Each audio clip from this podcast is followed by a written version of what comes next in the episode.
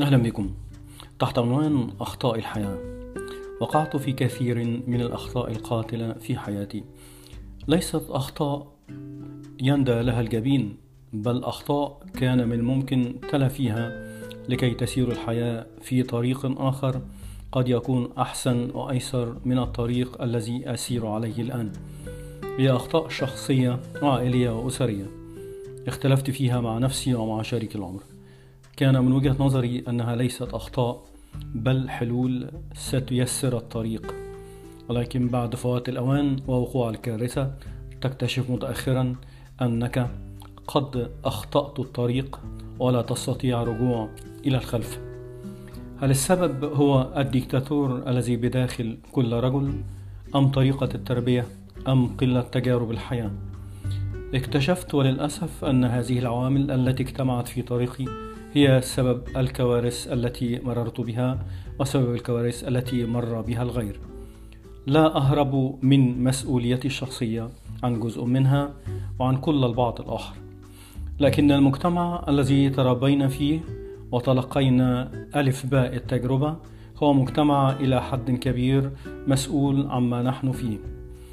أسلوب التربية خطأ وأسلوب التعليم كان يمثل الخطأ الأكبر لأننا كنا نضرب من المدرسين ضربا مبرحا دون سبب لدرجة وصلت إلى كره المدرسة والمدرسين والحياة وكنت أذهب إلى المدرسة كأني ذاهب إلى رحلة الموت. طفل في سن ست سنوات تسيطر عليه هذه المشاعر وهذه الهواجس. عند الرجوع إلى البيت كنا نعاقب عقابا شديدا من أجل العقاب فقط. لما سمعوه من المدرسة. هل كنتم تعدون جيلا يتحمل المسؤولية أم جيل يخاف من مجرد المواجهة؟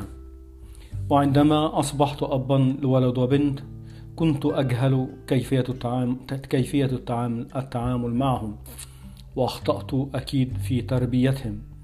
وعندما بدأوا يكبرون وقع الصدام واكتشفت بعد سنوات أنهم كانوا على حق. وكنت أنا الجاهل. لكن الله سلم وحاولت جاهدا تعديل المسار حتى أترك ذكرى عند رحيلي.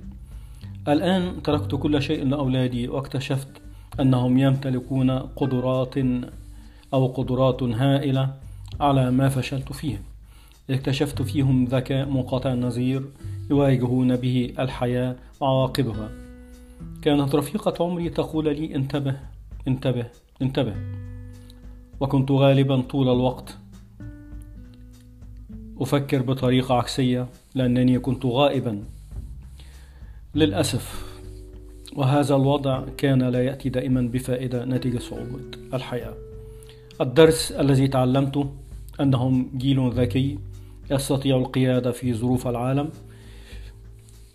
العالم الحالي الذي أقصده وهذا العالم الذي يسير أسرع مليون مرة على ما كنا فيه.